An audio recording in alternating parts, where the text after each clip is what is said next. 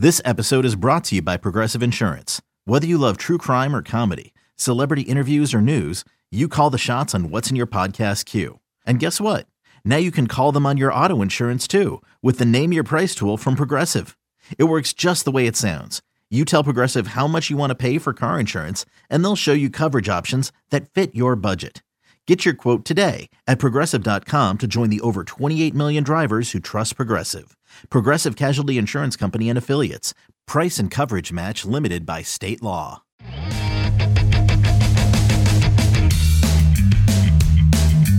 Hey, baseball fans, prospect hounds, Jim Callis and Jonathan Mayo fans. Welcome to another edition of the Pipeline Podcast. I'm Jason Ratliff here with Jim Callis and Jonathan Mayo. Guys, we have a, uh, we are saying just before we started here, a rather meaty episode today. We got a ton to talk about. Arizona Fall League rosters are out as you're listening to this podcast. We're excited about that. We'll break those down, maybe even do a little Arizona Fall League Fantasy League draft. Uh, we'll talk about the postseason, bunch of rookies on postseason rosters. We will uh, look at some rookies who could make a splash in the postseason and look at how the 10 postseason teams were constructed. We do that each year. We will rank this year's rookies both on their 2021 performance and uh, Jim has done his annual story projecting the future value of everyone in this year's, not everyone in this year's rookie class, the top 25, 30, 30. top 30. Uh, that always uh, gets people up in arms. We'll talk about that and we'll wrap up by answering some questions from you, the listeners, in the mailbag. All right, guys, let's start with Arizona Fall League rosters. The postseason is underway. That's obviously the big story in baseball, but in our little corner of the baseball universe, uh, we are most excited about Arizona Fall League rosters. What what year is this for the Arizona Fall League? Do we know? I've, I've lost track. We're into the twenties. Nobody knows. I the, hold on. Well, so it is because we didn't have. I think this is the 29th mm-hmm. season because we didn't have one last year. Yeah, otherwise we'd be celebrating a nice big anniversary. I think, wow. right? So no, yeah, we're not into the 30s. We're we're into the 20s. We're nearly out of the 20s. Um, because I think the first year was 1991, but since we missed a year, this is only the 30th season. And this is, I know, uh, one of, if not your very favorite uh, part of the year is the Arizona Fall League. Is that is that accurate to say for both of you? Yeah, I, I, I, for me, it's it's the Fall League and the College World Series are my two favorite events every year. I, uh, I, I would say the Fall League and getting Jim Callis's Christmas card. Those are my two Ooh. favorite things. But uh, yeah, I mean, it, I think we talk about this all the time. You know, either on this podcast or elsewhere. It's just, you know, if you're a baseball fan and you know like traveling, it, like I can't stress enough how good a time it would be to come to Fall League, especially after not having it for a year it's just you know it's it's really laid back. The access to players is fantastic. You get to see unbelievable talent every day on the field. Um, for us, you know, there are tons of scouts around, other prospect writers. It's just um, it's like a prospect Shangri La.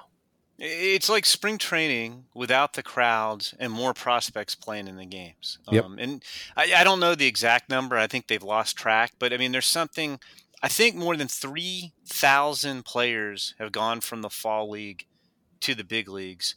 It's something like 300 All Stars, and I don't have the count of award winners, but it's numerous Rookies of the Year and MVPs and Cy Young Award winners.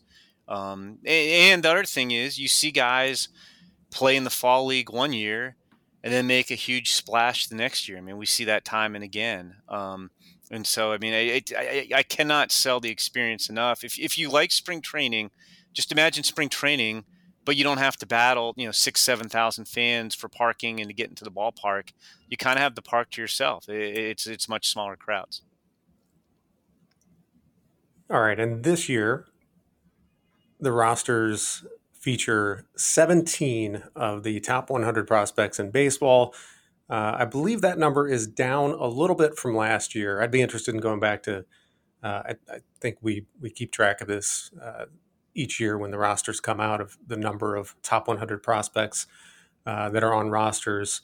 I think the, the total number is down a little bit from last year, but four of the top seven prospects in baseball will be in the Arizona Fall League this year, uh, starting with number four, Spencer Torkelson uh, of the Tigers, number five, Marco Luciano of the Giants, number six, CJ Abrams of the Padres, and number seven, Riley Greene of the Tigers. Uh, guys, that is a formidable foursome. Yeah, it's a it's a it's a really good group. Uh, I think it was twenty in in 2019, and just you know when we say last year, it's like ah, mathematical. I, I did year. it again. The last the last time that was the fall league. Um, we're just going to forget that 2020 didn't happen or did happen or whatever. But uh, it, yeah, that's a it's a really good group at the top. Um, there's some really exciting names. You know, you know, a guy like C.J. Abrams who was hurt. Uh, excited to see him back. His Padres organization mate Mackenzie Gore, uh, who kind of lost his way uh, a little bit in this last year and change. I think it's going to be really exciting to see if he can get himself back on track. I mean, there there are countless guys. It's going to be fun to say. Like I said, every day you're going to see some or a bunch of these guys on the field at, at one time uh, if, if you head out to the folly. Yeah, I mean, every team's going to be loaded. I mean, you have guys like you know JJ Bleday, who had rough years, who are going to try to get back on track.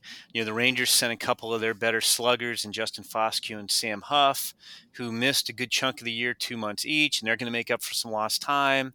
You know, Triston Casas was off with the Olympic team, and, and so he missed some time, not because of injury.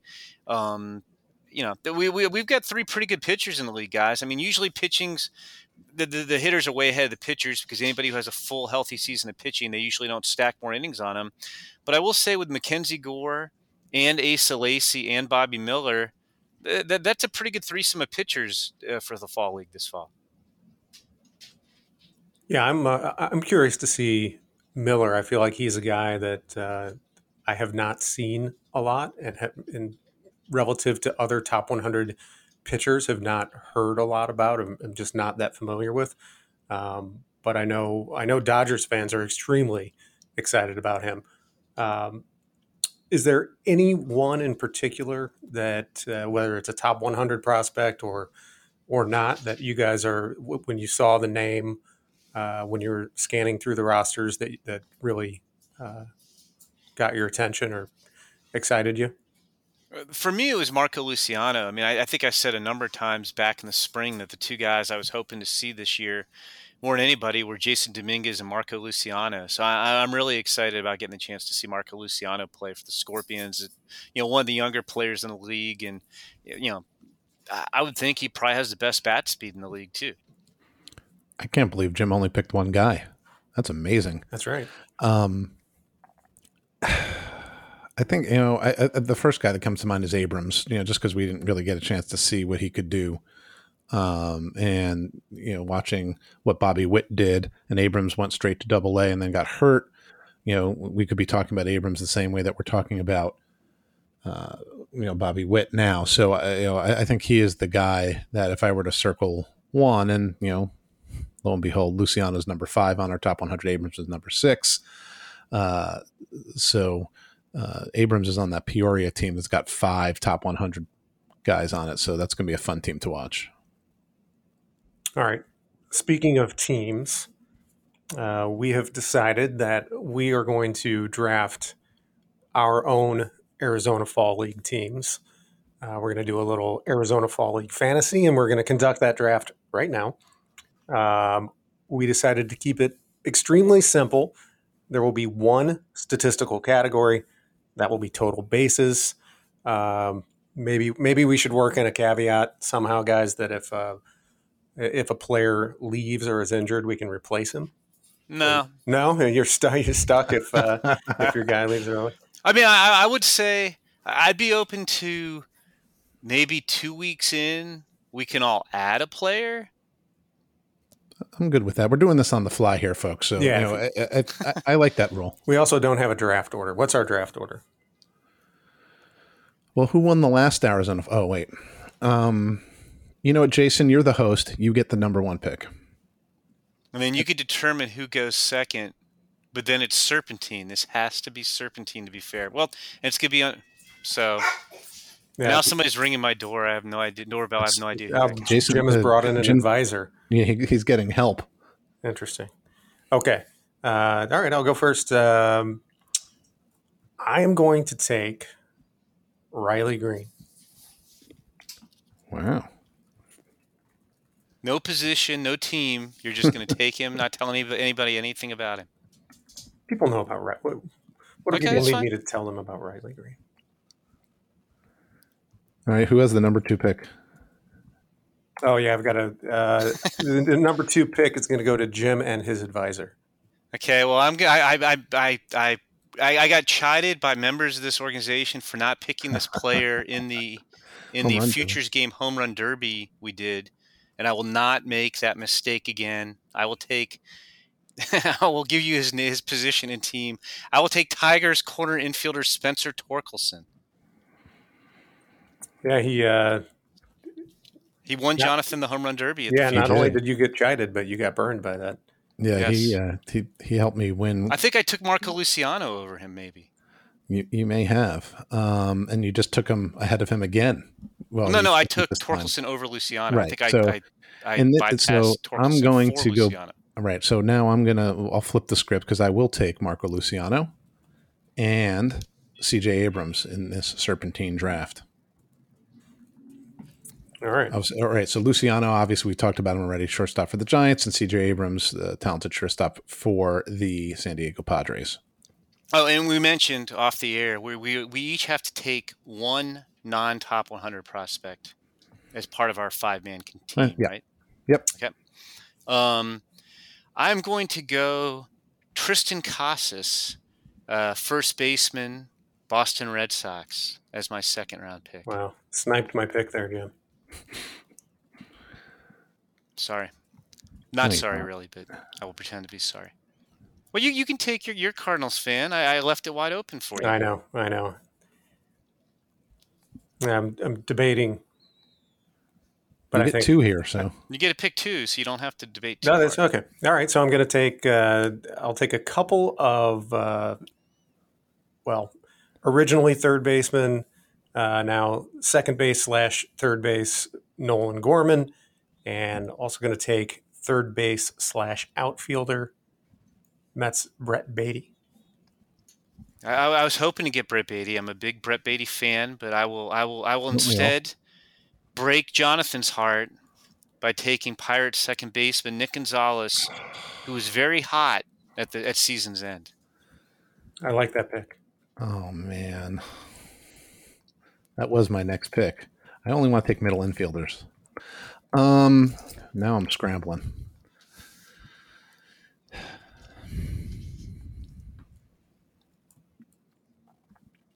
Okay. Man, how much according to like chalk have we gone here? By the way, in terms of the top 100, we're, we're not that well, far. Jason off. took the fourth ranked yeah, he, player first. Right. So right. Since then, it's been pretty I mean, but the players have gone. So yeah, right. yeah. Since then, it's been almost all chalk. The only guy who wasn't chalk, we, we've actually taken them in top 100 order exactly, except for Gabriel Moreno of the Blue Jays. Still out there. Yeah, well, I'm considering, but catchers don't play as much, so that's I'm, I'm staying away from it. All right, I'm gonna I'm gonna go. Uh, I'm gonna say that I believe in JJ Bleday, and I'm gonna take him, and then I'm gonna take Sam Huff uh, who has been a catcher but is going to be playing first base in the Arizona Fall League. Wait, you can't do that. Rangers. Why can't he?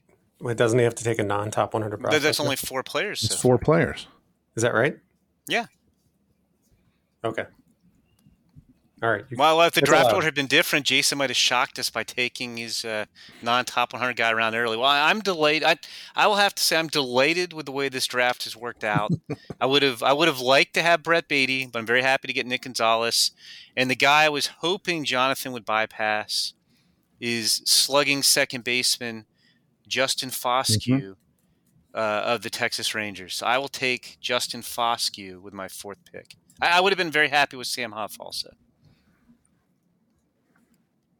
All right, Jason for two. I, I also, like Jonathan, was thinking the same thing you were. I didn't want to say it out loud. I was reluctant to take the catcher because I'm just not sure how much Gabriel Moreno is going to play compared to these other guys. Right. Even if he's even if he's a you know semi regular, the catchers get rotated in and out a, a lot more frequently yep. for obvious reasons. And so if we're just doing it based on total bases, I can't go Gabriel Moreno or Shea Langeliers for that matter. All right. Uh, Jonathan, who did you take after uh, I took JJ Bleday and Sam Huff. Would you like me to go through the the entire draft quickly? I got it. I got okay. it. I'm good. and Jason's just stalling as his advisor is preparing some scouting reports for him. Okay, give me Bryson Stott. Mm-hmm. And now I go non-top 100. Yep. Non-top 100. All right. Take a quick scan here. And so everybody knows, I predicted I, I, didn't put it in an envelope, but I, I slacked I have it. Jason the name of Jonathan's non top 100 pick, along with a sleeper p- plan B, but in case his guy gets taken. All right, my non top 100 prospect. I was I was tempted to go with Cespedes just because he's Cespedes, but I'm not going to do that. I'm going to go with Curtis Mead. Okay. Of the Rays. Of the Rays. Aussie. There you go. I'm gonna I'm gonna stick. I did not plan this. I'm gonna go fifth straight outfielder and third Ranger selected in this draft. I'm going to take Ezekiel Duran, who is part of the Joey Gallo trade. Uh, I'm hoping to watch to see many games where Foscue's playing second and Duran's playing short, and they uh, and they both just uh, have many total bases in the same game together. Interesting. So now I'm left with trying to figure out if I want to pick the guy you think I'm going to pick. If that makes any sense whatsoever. So I think that you think I'm going to take Ryan Vilade. Ding, ding, ding. I am not going to take Ryan Vilade. We'll see if you go for my sleeper pick then. I, I had a backup plan.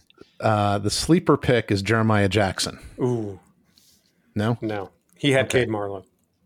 Um, Cade Marlowe was the backup pick? Had a huge year. I, he did have a huge year. I'm actually, my my uh, non top 100 guy is actually going to be Kyle Stowers of the Baltimore Orioles. All right. Although I did think it. about Ryan Vilade, but I feel like I can't take him now. So well, maybe maybe that was all mind game. I didn't want you to pick Ryan Vilade, so I, I, put that wavelength out there. Well, now now in two weeks, you know, if we have that rule where two weeks in we can add a guy when you take two Ryan weeks Vilade. from now, you'll be adding Joey Wiemer. Is my prediction. all, right. all right. So the team the teams are set. We'll uh, we'll have updates uh, over the course of the fall sure. season here on the podcast, and uh, this, of course, as as anytime we uh, compete or wager on anything will be for $25,000. Uh, we, we had not discussed that previously, but that's just kind of a no. I, I think it goes without saying at this yeah. point. All right, that's going to do it for our fall league talk. We're going to take a break, and when we come back, we'll talk postseason. That's coming up next on the MLB Pipeline podcast. It's blazing hot outside. You get in your car to turn on the AC to get cold air pumping, but it blows hot air out. This issue is commonly caused by low refrigerant due to leaks in the AC system. You want an easy, all in one solution that will restore the cold air in no time. AC Pro Recharge Kits. Make restoring cold air easy for even those with zero DIY experience in less than 10 minutes. Save time and money versus going to a shop by picking up an AC Pro Recharge Kit today. Be a pro with AC Pro.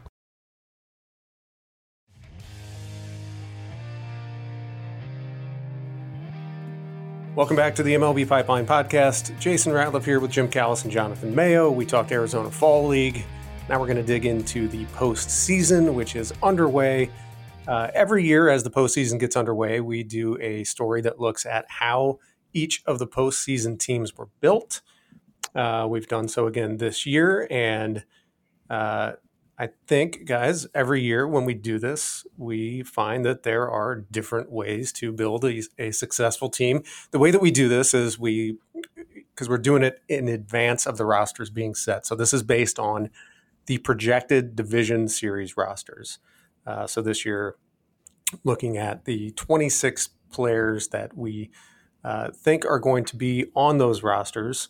Um, was there anything in particular this year that jumped out to you guys? I know that uh, it, so we we look at uh, how teams acquired the players on the postseason rosters, whether they were homegrown, uh, picked in the draft, or signed as an international free agent, whether they were uh, joined the team via a trade or waivers or Rule Five selection, or were signed as a free agent. Uh, so back to my question: any anything in particular that jumped out to you guys this year? Well, a lot of these teams have, have been in the playoffs, so like it, it's not anything new. But I mean, I, I think the two like one, the overarching theme is that there's many different ways to build a contender uh, and to build a playoff club. Like like nobody really does it the same way. But it, but I thought it was interesting if you look at the two best teams, well, the best team in each league, the Rays, and, and this isn't new. We've done the Rays before. 19 players acquired via trade. You would think of the of the Rays as being this homegrown. They've got to develop their own talent, which they do. They develop a lot of trade fodder. But 19 of their 26 players yeah. were acquired by trade, which was by far the most of anybody in baseball. The, the next highest, I think, via trade was the Brewers with 13 and the Yankees had 13 before they were eliminated. And then on the flip side, in the National League, the Giants you know their farm system's on the rise. They still have the veterans they drafted years ago. You know the, the Posies and the Crawfords and those guys. But but the, the Giants, I guess, if I had to pick the most surprising thing, it would just be their reliance on free agents. They had more than twice as many free agents as anybody, and they weren't. You know, it's not like they're going out and signing guys. You know, like Gerrit Cole for three hundred twenty four million dollars. They're signing guys like Kevin Gausman and Anthony DeSclafani and Darin Ruf, and getting a ton of contributions from them. So I, I guess that would be the biggest surprise was how many of the short term free agent deals really paid off for the Giants. Yeah, I think Jim nailed it. Uh, you know, for for the most part, those are the the, the bigger standouts. Uh, you know, it, it is funny every year uh, when people voice surprise on you know, especially on Twitter, because uh, I think there's this feeling or the sense that like the Dodgers buy all their players and the Rays say are all homegrown. And you know there are different ways to use a strong farm system.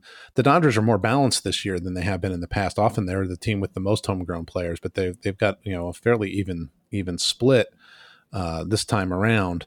Uh, now, of course, the Dodgers have the ability to keep their homegrown players for as long as they as they would like, but that's often something that stands out. And uh, like I said, they're about evenly split, eleven homegrown and and ten via you know trades or waiver. Um, and then the Cardinals. I mean, that's probably the the least surprising uh, because they always you know seem to have a ton of homegrown players on their roster, uh, playoffs or not, and uh, that is true. They led the way with 14 homegrown players uh, on their on their postseason roster.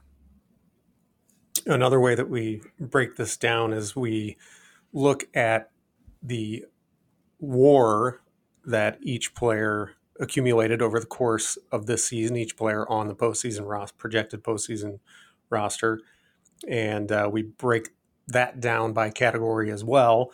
Uh, the single category in which a team accumulated the most WAR. Jim uh, talked about the Rays already, um, but there the WAR accumulated by players that they acquired via trade waivers, Rule Five picks, uh, thirty-one point three.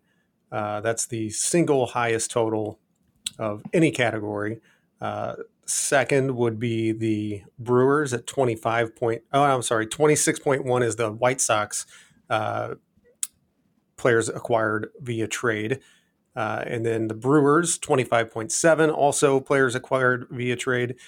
Overall, uh, the Giants and Dodgers projected division series rosters with a cumulative war of 53 and a half.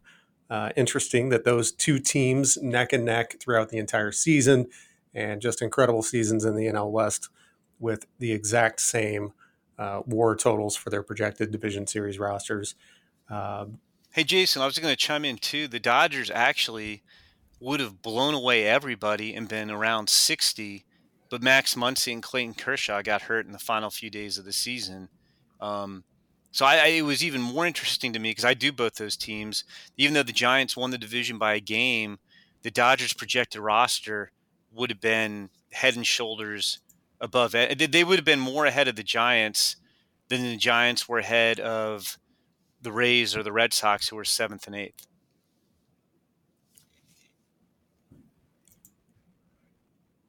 So, um, was it? I think over the course of like there was like a two or three year period. Do you guys, you guys remember this where um, there was a very high percentage of series that that were postseason series that were won by the team that had the highest cumulative WAR um, on their roster going into that series. I, I can't remember. I, I want to say it was like around seventy five percent. Does this sound familiar to you guys?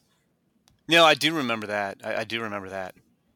Which I guess is, uh, you know, not entirely surprising. But the thing that was surprising to me was that the percentage was was so high. Yeah, no, I, I do too. So if I don't know if you're, you're, if you looked into this, Jason, but if it plays out that way, who who's going to win the the postseason? Uh, did you look at that? Well, the the uh, Giants and, and, Dodgers would, would play to uh, an eternal tie. We would never we'll never get past that series. well, but Max Muncy might be back, so that that tips it in favor of the. Do- who who wins the American League?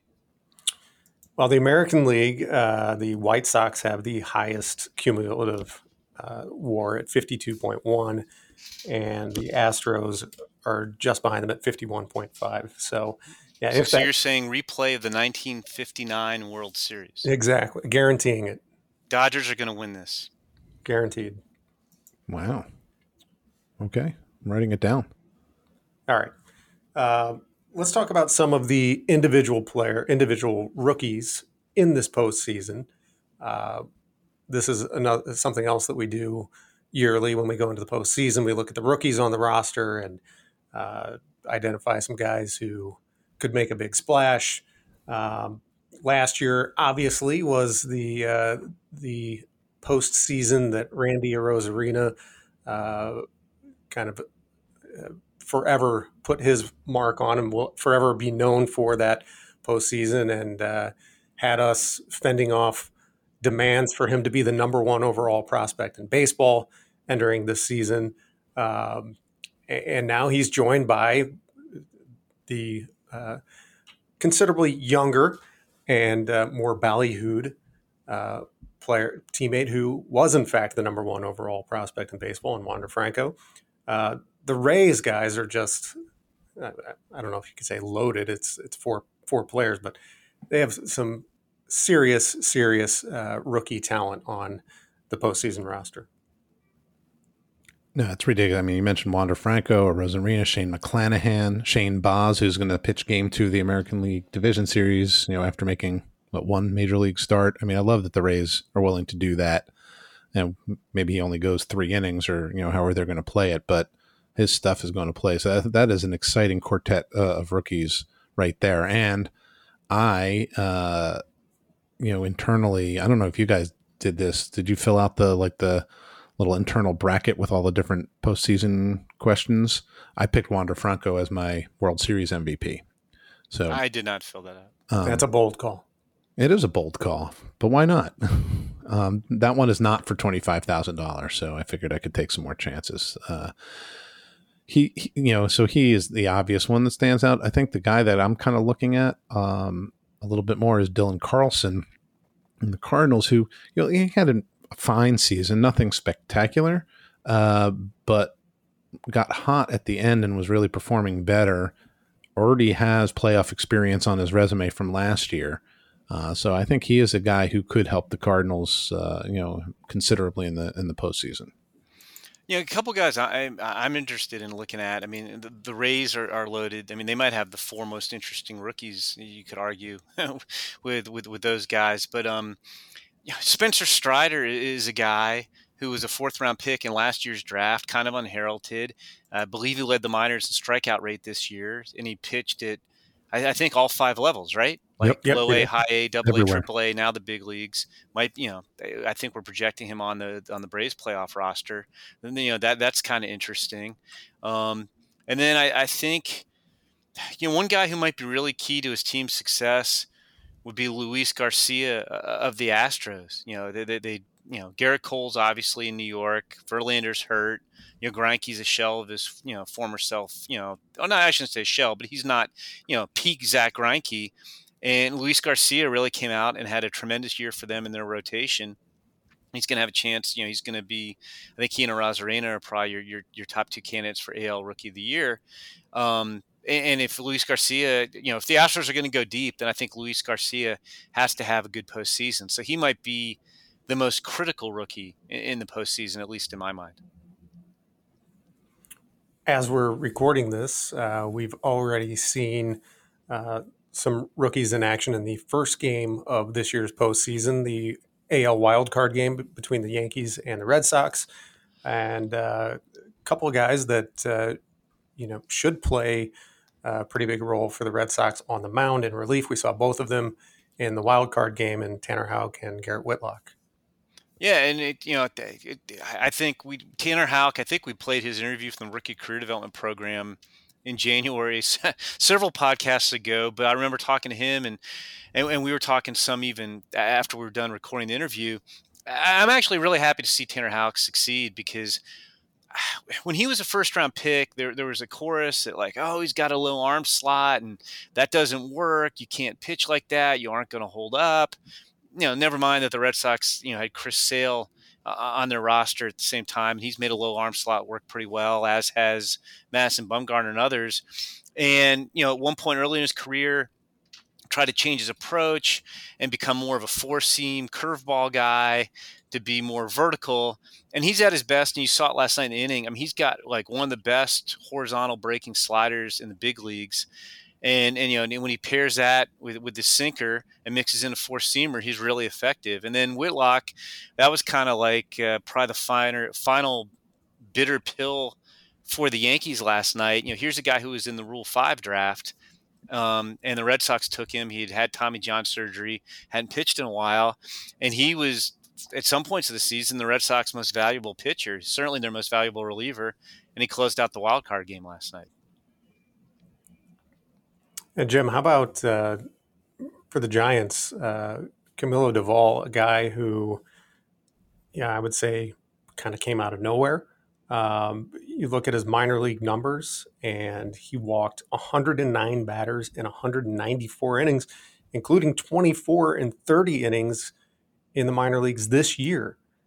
And then, uh, you know, suddenly has harnessed uh, some control and command and uh, has walked only nine batters in 27 innings in the big leagues, posted a 5 and 1 record of 3.00 ERA, 192 average against, struck out 37 batters in, in 27 innings. Um, I guess something that uh, you couldn't necessarily see coming. No, and I think I did hottest rookies a couple weeks ago, and he was, you know, really in some ways their best reliever you know down the stretch and you know it's funny with international pitchers you with a lot of the better international hitters those guys sign you know right away when they're eligible and they're 16 and they sign for millions of dollars. Um, and, and Doval was a guy who had to wait more than two years to sign. He only signed for $100000 and between the time he signed and got to full season ball his fastball jumped about 10 miles an hour he hits triple digits. It's got high spin rates and cut and sink. He's got a hard sweeping slider. And, you know, like you mentioned, I mean, he never, he's got a lot of effort in his delivery. It makes it hard to control his pitches and adds deception. Um, and then he started finding the strike zone more than ever before and you know was was really their best reliever down the stretch and you know for team won 107 games every one of those wins meant something because the Dodgers won 106, you know, and they held them off to get the, the get the first round bye. But uh, you know, he's you know, it'll be interesting. You know, it's uh, you know, I think I had him. I, I'm looking here. I had him ranked 24th in the in the Giants system coming into the year, so he was on our preseason uh, top 100. Um, and you know saves in three of his last four appearances and a couple wins too. So uh, yeah, I mean that's I mean the Giants. I, I think.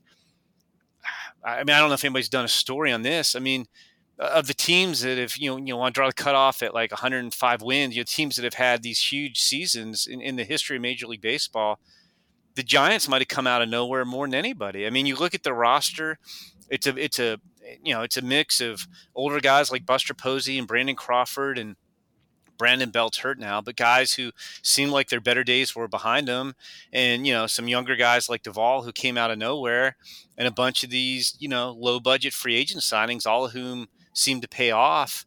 Um, you know, if you told me the Giants made the playoffs, maybe snuck in as a wild card, you know, they contended the last two years. I could have seen that. But like, what was the over under on Giants wins for this year? I mean, they had to exceed it by about 20 or 25 wins.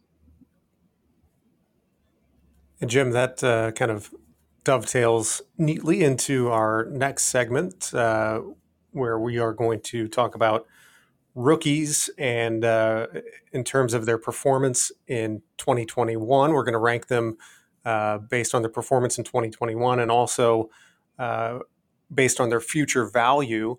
And something that you know talking about the giants something that uh, we noted yesterday when we were looking at this we looked back at i think the what seven years that you've done the story where you rank rookies based on their future value and every team has had at least three players on those lists, uh, which is a, a, top 30 list, uh, was once a top 25 list, but every team has had at least three players on that list, with the exception of the Giants, who have not had a single player on that list. And that kind of reminded me that the Giants are often that team when you know we just sort of internally talking and quizzing each other about which team is the only team that's never had this or has had the fewest top 100 prospects over this period of time.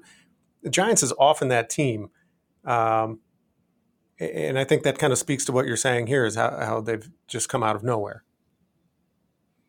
Yeah, definitely. I mean, and you know, it, it, has been two different regimes. You know, the Farhan Zaidi's you know regime has replaced Brian Sabean's regime, which won three World Series. But you know, when they were winning those World Series, I don't think they ever ranked high in anybody's farm system rankings. Like you said, not a lot of top 100 prospects. They just seem to have a do a nice job of you know finding pieces that fit well together. And, and even though it's a, it's a different front office, they're, they're they're continuing to do the same thing.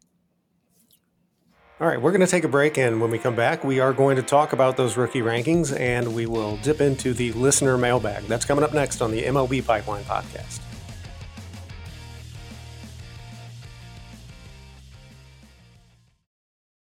When you need mealtime inspiration, it's worth shopping Kroger, where you'll find over 30,000 mouthwatering choices that excite your inner foodie. And no matter what tasty choice you make, you'll enjoy our everyday low prices, plus extra ways to save, like digital coupons worth over $600 each week. You can also save up to $1 off per gallon at the pump with fuel points. More savings and more inspiring flavors make shopping Kroger worth it every time. Kroger, fresh for everyone. Fuel restrictions apply.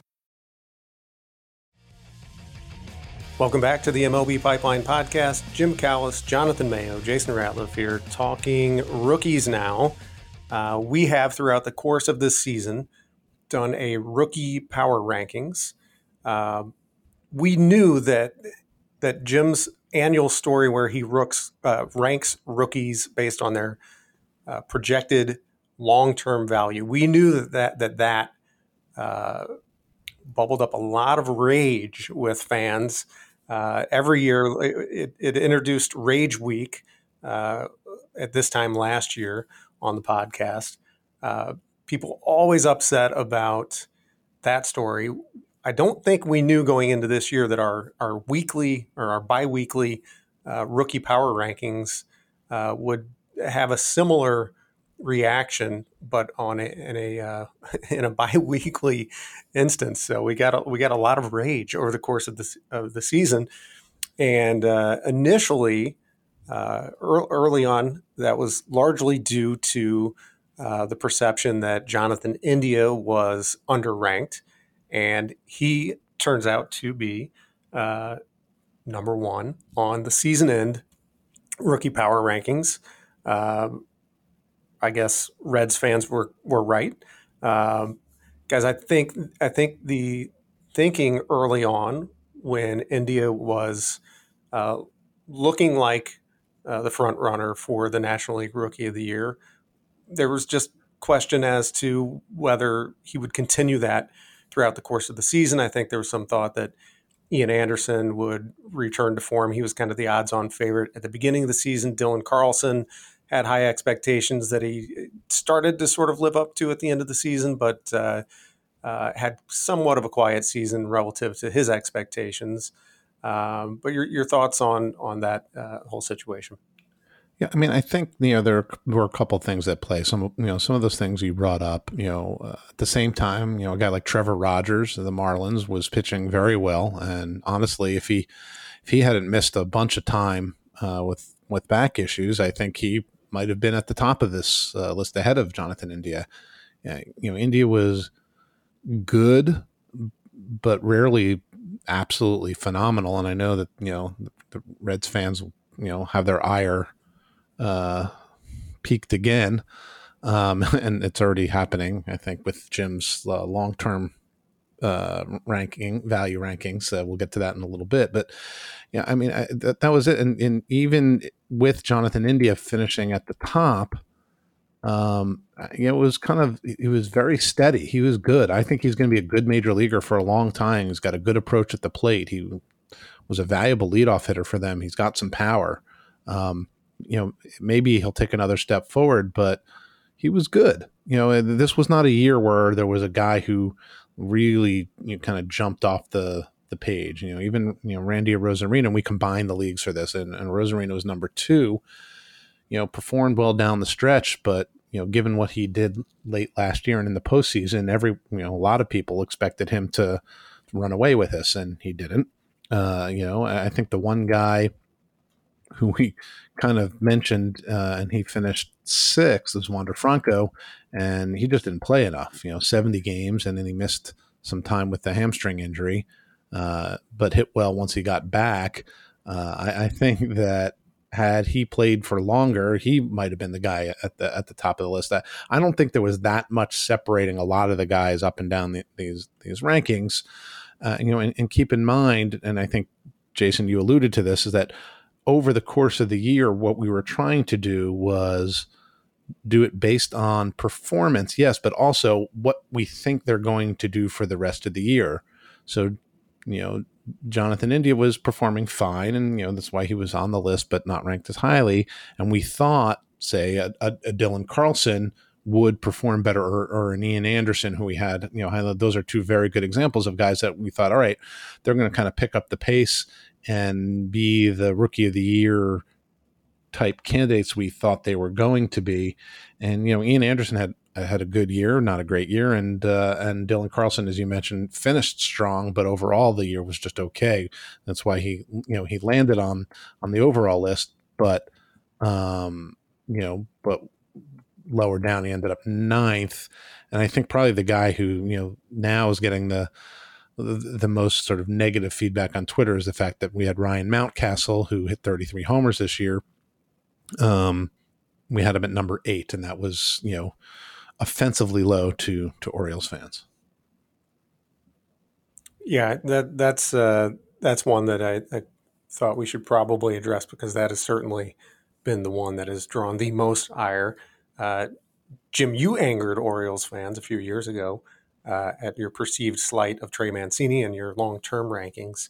Uh, but with Ryan Mountcastle here, a little explanation as to why he ranks uh, number eight overall in the rookie power rankings, which is what uh, one, two, three, four, five, sixth in the American League.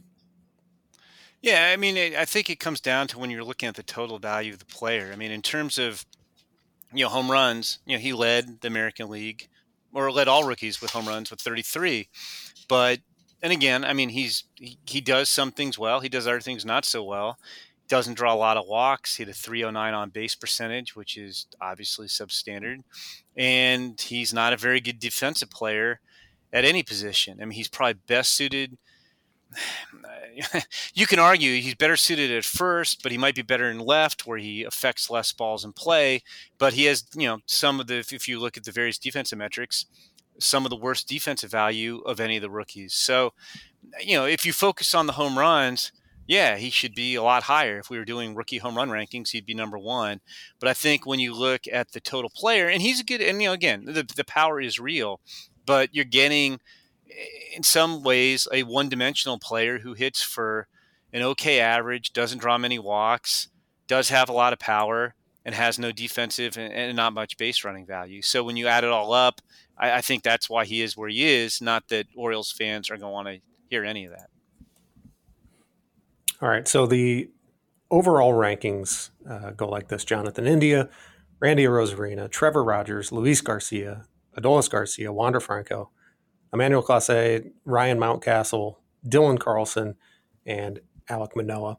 Uh, guys, do you both have uh, Jonathan India as your National League Rookie of the Year? And if so, uh, how close of a call is that to you with Trevor Rogers? I know it's a little difficult when when doing these rankings to compare hitters and pitchers. I think it's you know kind of apples to oranges, but you've got to make that call in voting for the Rookie of the Year.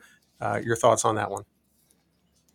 I, I, did have him number one, but I had it very close. And, and like Jonathan said, I think if Trevor Rogers had not missed time, then Trevor Rogers very well might have won. And I, I, think you could still make a case if you wanted to make a case that pitching's harder to find than hitting. I think you could make a case where you still could vote Trevor Rogers number one because he had a a two six four ERA in 130 innings, and I don't know if either of you read my uh, my long term value story, which we'll talk about in a moment. But there's only two rookies in the last 25 years who've pitched that many innings and had an ERA that low. So that's a, that's a pretty special performance. Do we, would either of you care to guess who those two rookies were?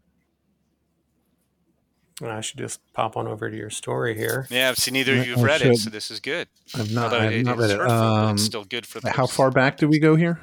Twenty-five years. Only only two pitchers have pitched 130 plus innings with an ERA lower than 2.64. Hmm. I'm going to guess Jose Fernandez and Walker Buehler. I see. I think you looked up the story, but yes, you would be correct. that was not a guess. That's that is pretty impressive company. You're right. Yeah, that is. Impre- you know, it's funny because the more I think about it, uh, you know, I, I, had India one also uh, in, in, these rankings, so you know he would be uh, my National League Rookie of the Year. But you know, he he was probably the best overall performer, but not by a lot. Trevor Rogers, compared to especially just in the National League, the rest of pitching was by far the best pitcher. Um, so you know, it is apples to oranges a little bit. And it's funny if if Rogers hadn't gotten hurt late and had come up, say in the you know in in May, you know, missed, you know, didn't, I mean, would we be thinking about it differently? How much is our perspective skewed because he was out later in the year? I, I you know, I didn't really consider that. Um, but I, I, think you can make a very strong argument that he's he was the best rookie in the National League. So, okay. so Reds fans, Jonathan just said that even though he wrote the story where Jonathan India was the number one and, ranked and I rookie. voted for him first. He's I'm, changing his mind now. Yes, and Jonathan India does not deserve it. So so you're, lash you're just, out at Jonathan on yeah, Twitter. you're you're just trying to get them off of your back because of where you rank Jonathan India in your long term. yes, there's your segue, Jason. Well, qu- uh, quickly, I want to I want to have you guys uh, talk about the American League quickly because that is uh, in our overall rookie prospect rankings, the American League is uh, much more represented than the National League.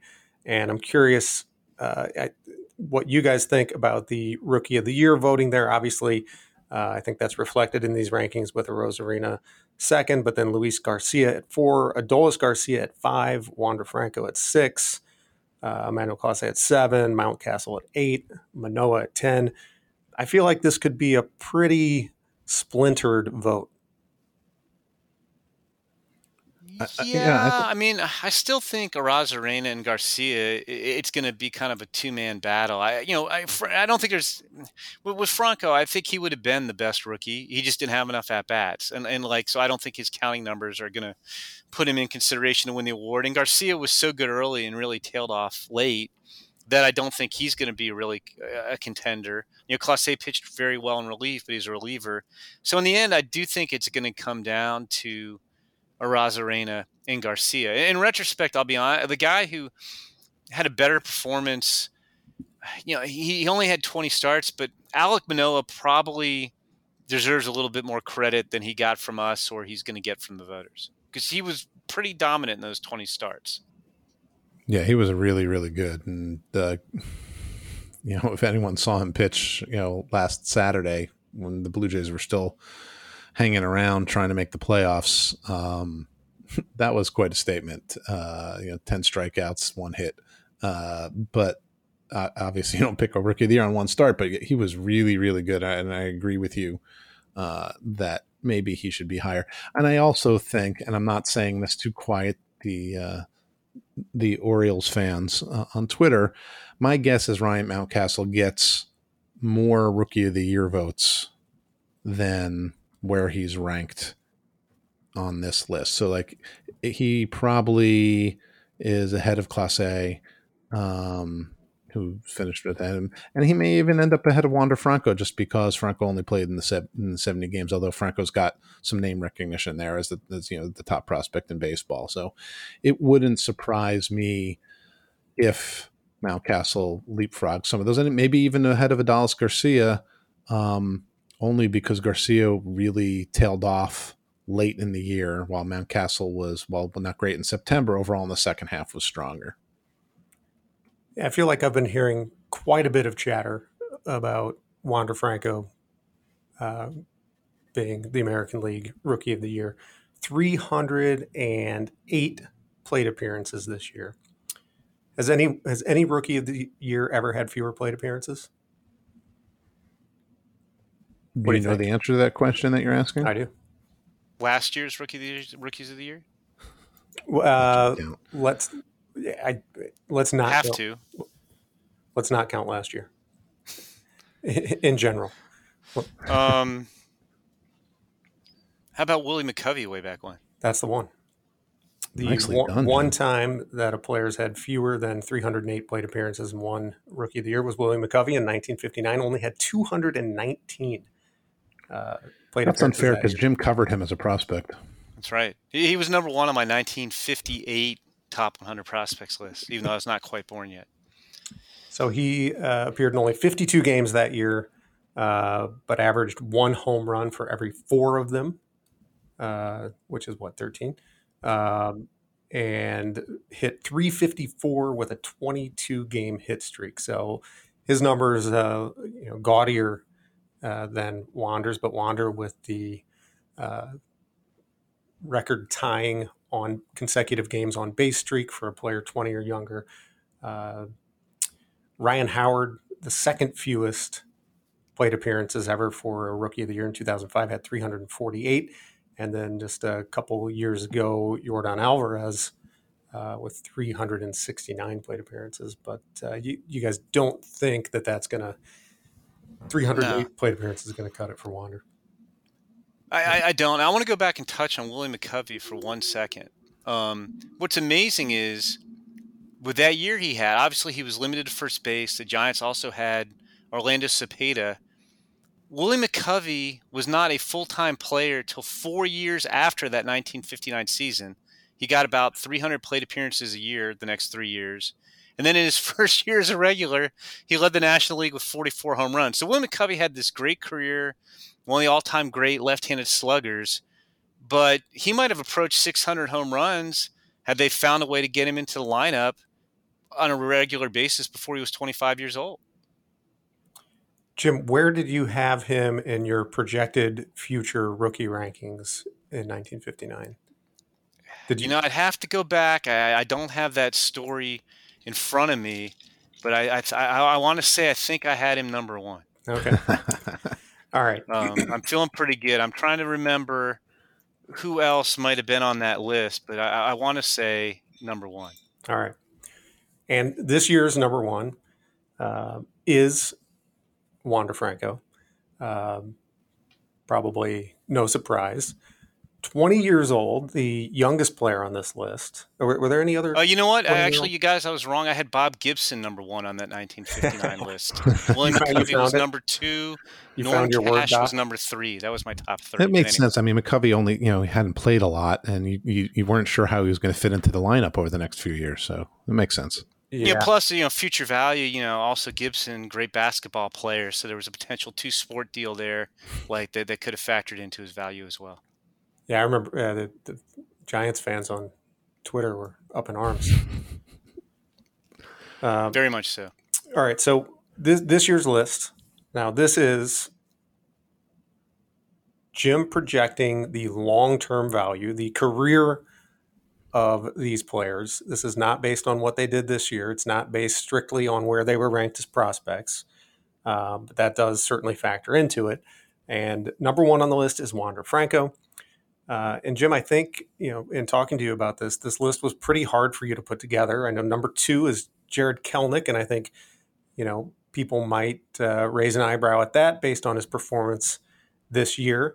Uh, number three, Ke'Bryan Hayes, another guy who, you know, going into the season, look, he was our our kind of uh, runaway favorite for National League Rookie of the Year, and obviously was uh, derailed uh, by injuries. Um, and then Keibert Ruiz is number four on the list. Dylan Carlson, number five. Alek Manoah, number six. Trevor Rogers, number seven. Andrew Vaughn, number eight.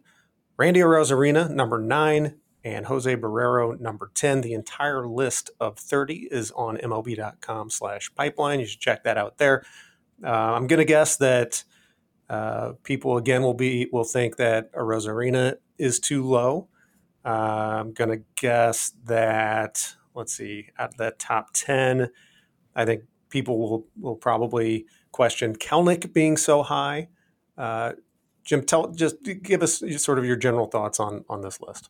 Yeah, I mean, it's one of these things where everybody always gets outraged. I don't think they ever read the disclaimer at the beginning. yes, Jarred Kelenic was terrible for three months. Was better in the final final month. He's not going to get any Rookie of the Year votes. Um, but he's 21 years old. And, you know, I, I, think the biggest thing people forget when, when we're doing these lists is you have to look at age. I mean, age that you make the big leagues, age that you become a big league regular, is does correlate very strongly with your career success. And even though Kelenic struggled, I mean, he was ranked the number four prospect in baseball for a reason coming into the season. And even though he struggled, I mean, he was an everyday player on a team that just missed the playoffs at age 21. Um, and you compare him. I'm sure Harold Reynolds, if he's if he's looking at this list, is is thinking I'm insane again. But Randy Arozarena, eh, Arozarena was impossible to rank on for this list, honestly, because we've done this list. This is the seventh one we've done. I've never had a 26 year old in the top 10.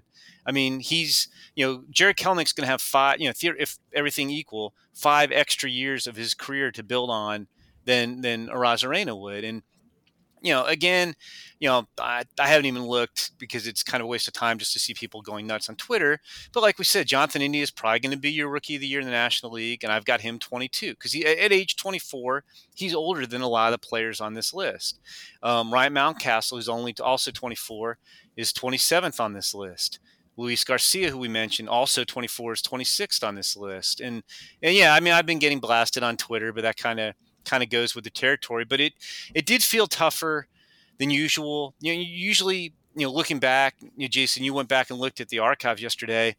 I mean, our top five, you know, the first time we did the list, the top five was Correa, Bryant, Buxton, Lindor, Addison Russell. It's a pretty, I mean, Addison Russell faded, but that's a pretty good top four. And then in, you know, future years, Seager, Bregman, Urias, Trey Turner, Bellinger, Devers, Moncada, Judge, Acuna, Soto, Ohtani, you know, eh, Walker Buehler, you know, 2019, Guerrero and Tatis Jr. were one, two, followed by Alvarez, Jimenez, Bichette. I mean, those are all loaded lists. And, and this year, for whatever reason, and, and I think last year was the same. And again, you know, last year, you know, you want to forget, you know, eh, with the pandemic, but like this year just did not feel as dynamic. It, it also was, I think, the oldest list we've had for whatever reason. A lot of the better performers were older.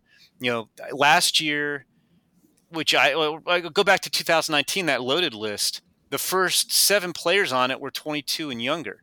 This year, I think I had six 22 year olds on the entire list. So, for whatever reason, and I don't know if this is pandemic related and it's kind of goofed up the last two years, they changed the rookie rule. Some more guys graduated. And again, this is only graduated rookies. It's not guys who came up and, and got a cup of coffee. But you know, Wander Franco, Franco would have would fit in very nicely with those past years, and I think Kelenic will hold up too. But eh, this is just not these last two rookie classes have not seemed as strong as the ones that preceded them. Yeah, I think it's interesting. We talked about this uh, when you were putting the list together. I do think that last the oddity of last year plays a part. I, I, it'll be interesting to see if there's some you know uh, lag to their their legs to this that you know guys are getting to the big leagues a little bit older uh, because of that lot that lost year, or we're eventually going to sort of uh, you know see the chart go back down, and you're going to get the the guys younger up. Uh, you know, you're going to see more Kelenics and Francos and and fewer, uh, you know, well, Arozarena I think is an outlier, but even the guys who are on this list who are 23, 24, um, you know, like a guy like Logan Gilbert, who you had 11 on the list of the Mariners. So I'm a huge fan. I think he's going to be a really good starter for a long time.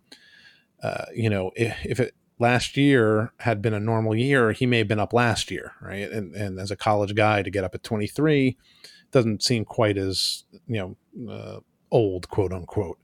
Um, although we did lead to a joke, jo- us joking about the fact that you know Randy Arozarena being 26 being old is outlandish um, in the real world, but in, in given for this, but uh, you know I, I'm curious to see what kind of long term effect the craziness of last year has on development and and the age of guys getting to the big leagues and impacting as rookies.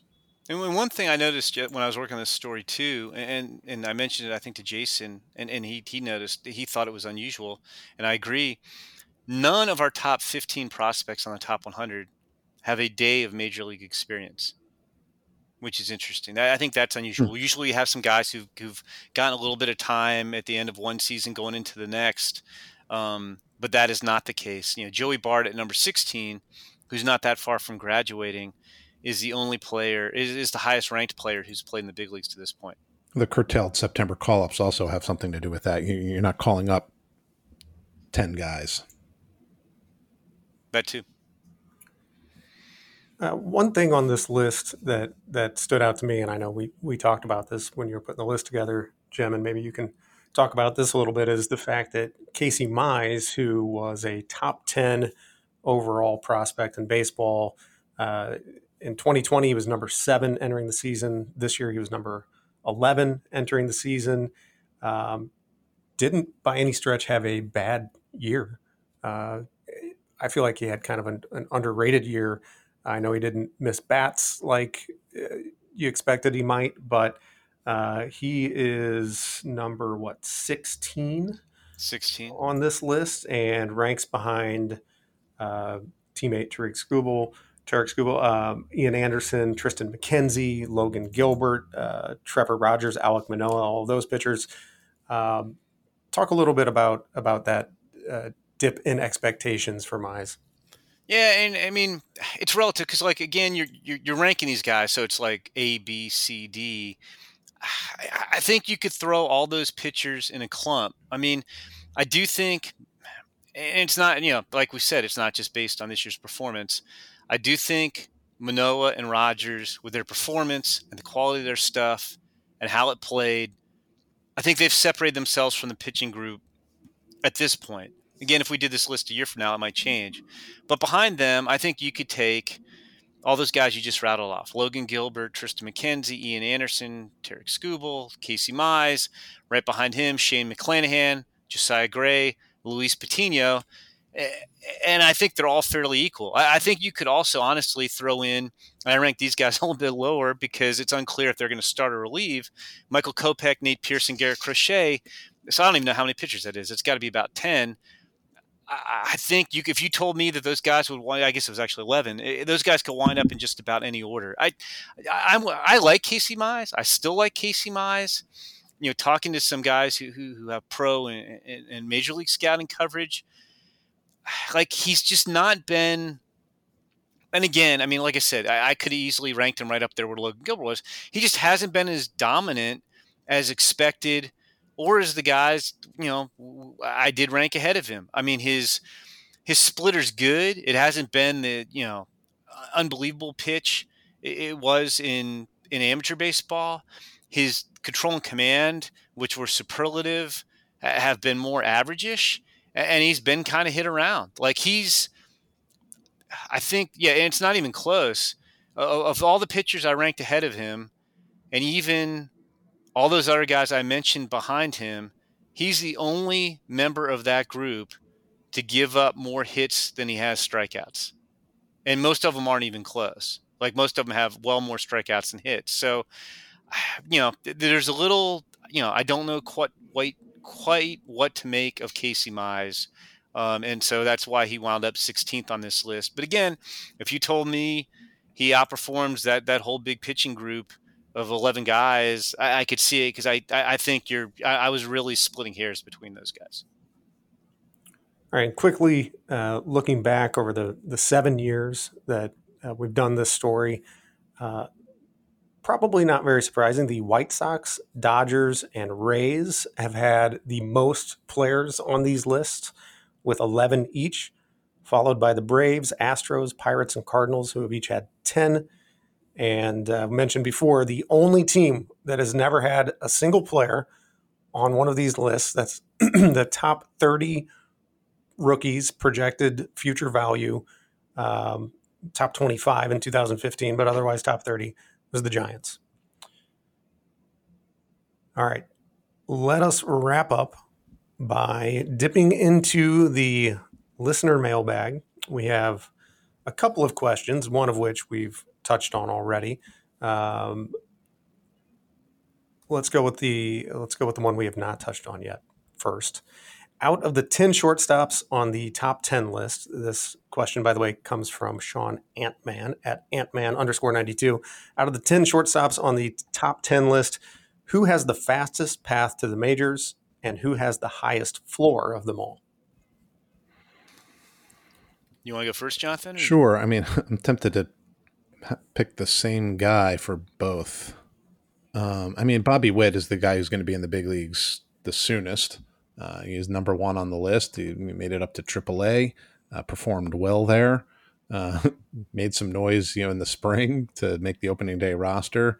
I think we've sort of touched on him last couple podcasts just in terms of you know uh, i think we answered a, a, question jim you and i on you know guys who might be on opening day rosters and i, I have a, a, good feeling that the royals would not hesitate to have him break with them uh, you know so I, I think that he is the he is the guy who will get there the fastest i'm tempted to pick him as the highest floor because i think he is going to be a very good player um, and it's easy to pick a guy who's already performed he's the one guy on our top 10 shortstop lists. This is a very young list, you know, outside of CJ Abrams, who got hurt, um, who has performed and performed well at, the upper level. So you have a better sense of what he, what he might be. Yeah, I think he's clearly the the guy who's going to get there the quickest. I mean, of the top ten shortstops, you know, who are you know, on our, our list who are Bobby Witt, Marco Luciano, C.J. Abrams, Marcelo Meyer, Noelvi Marte, Jordan Lawlar, Anthony Volpe, Khalil Watson, Royce Lewis, Orelvis Martinez. We only have three guys with 2022 ETAs, and the other two, Abrams and Lewis, missed the bulk of the season with injuries. So I, I think Witt will will clearly be the first to get there. Yeah, I mean, I, I would give him highest floor because he's really the only one of these guys who's performed well above A ball um, so I would say that. Although I, I, will, as a, I guess, runner up to him in terms of floor, and even though this guy's barely played, I, I would throw Marcelo Meyer out there just as a guy who you know scouts considered the best hitter and best defender in this year's draft. But I, you know, that said, I, I'll take Witt's floor since we know Witt can perform in AAA, and, and Marcelo Meyer's only played in the complex league so far. All right, and I we have addressed this one already. Um, but Chris Windsor, we're not dodging your question here. Uh, Chef Windsor. Chef at Chef Windsor on Twitter. says, How can you justify taking money for MLB opinions when you think Ryan Mountcastle is the eighth place AL rookie of the year? Which See, he didn't read the story not, either because he right, wasn't. He's not eighth place. He's sixth, but among the American League rookies. So, um, you know, splitting hairs. I think we talked enough about Ryan Mountcastle, but uh, in, in, terms of what his the, the shortcomings, very good offensive season. I think he's going to hit a bunch of homers for a bunch of years. Um, but uh, yeah, asked and answered. All right, everybody. Thanks for joining us on this week's episode of the MLB Pipeline Podcast. That's going to do it for this week's episode. Don't forget to subscribe on Apple Podcasts, Spotify, or wherever you get your podcasts so you don't miss an episode. If you're enjoying the show or have any suggestions, leave us a rating and a review. Thanks for listening. See you next week.